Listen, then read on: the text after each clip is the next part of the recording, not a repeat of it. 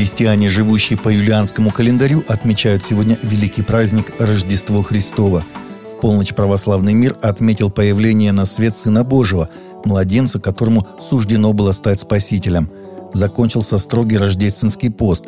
Православные церкви и храмы по всей России в торжественном убранстве. С вечера до утра в большинстве из них шли богослужения.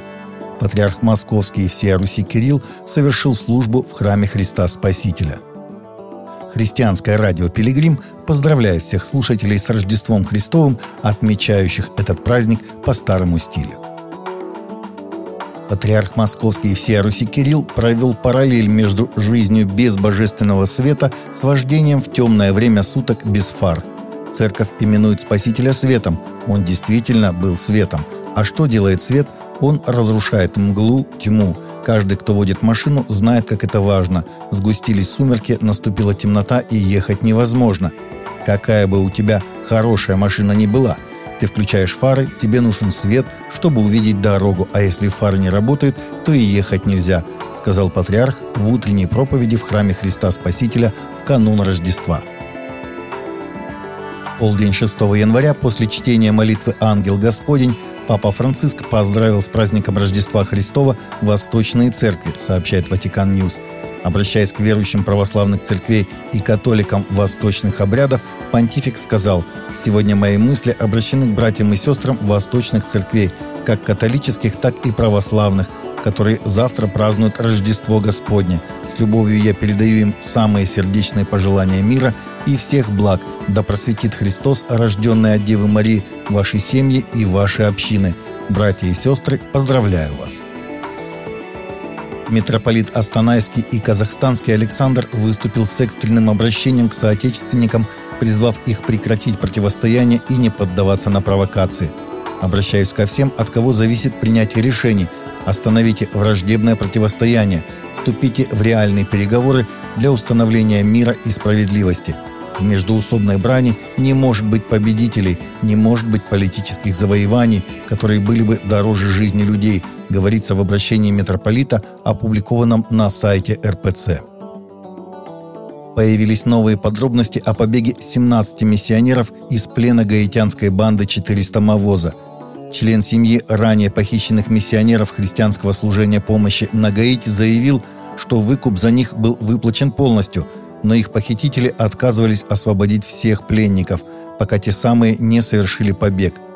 Захватчиками заложников было достигнуто соглашение о выкупе, и, насколько я понимаю, выкуп был фактически доставлен в воскресенье вечером, когда мои родные и остальные смогли освободиться, но сделали это сами, сказал миссионер Рэй Нокер.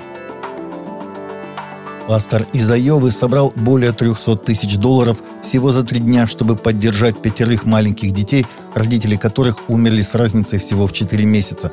В прошлую пятницу отец детей Базираки Кайра погиб в автомобильной катастрофе во время ледяного шторма.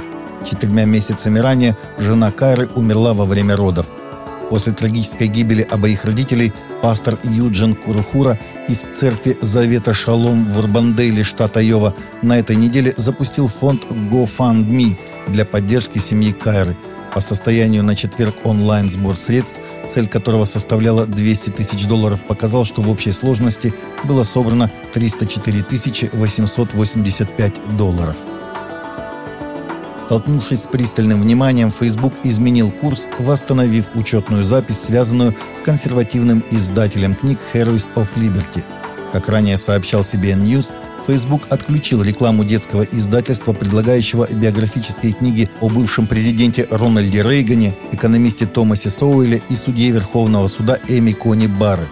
Платформа утверждала, что герои свободы нарушили правила сайта в отношении некачественного или разрушительного контента правительстве Нидерландов заявили, что сокращает финансирование Союза комитетов по сельскохозяйственным работам, одной из шести палестинских некоммерческих групп, которые Израиль объявил террористическими организациями в прошлом году. Два голландских политика объявили об этом решении в среду в совместном письме парламенту после годичного расследования деятельности организации. В октябре прошлого года Израиль заявил, что пять палестинских организаций гражданского общества предали доноров, перечислив миллионы долларов помощи Народному фронту освобождения Палестины – марксистской организации, известной планированием и проведением террористических нападений на израильских солдат и гражданское население.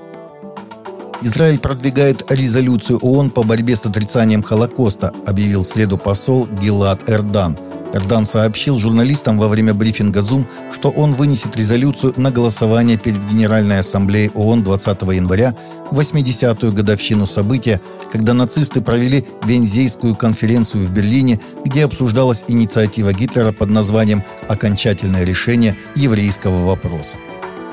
Таковы наши новости на сегодня. Новости взяты из открытых источников.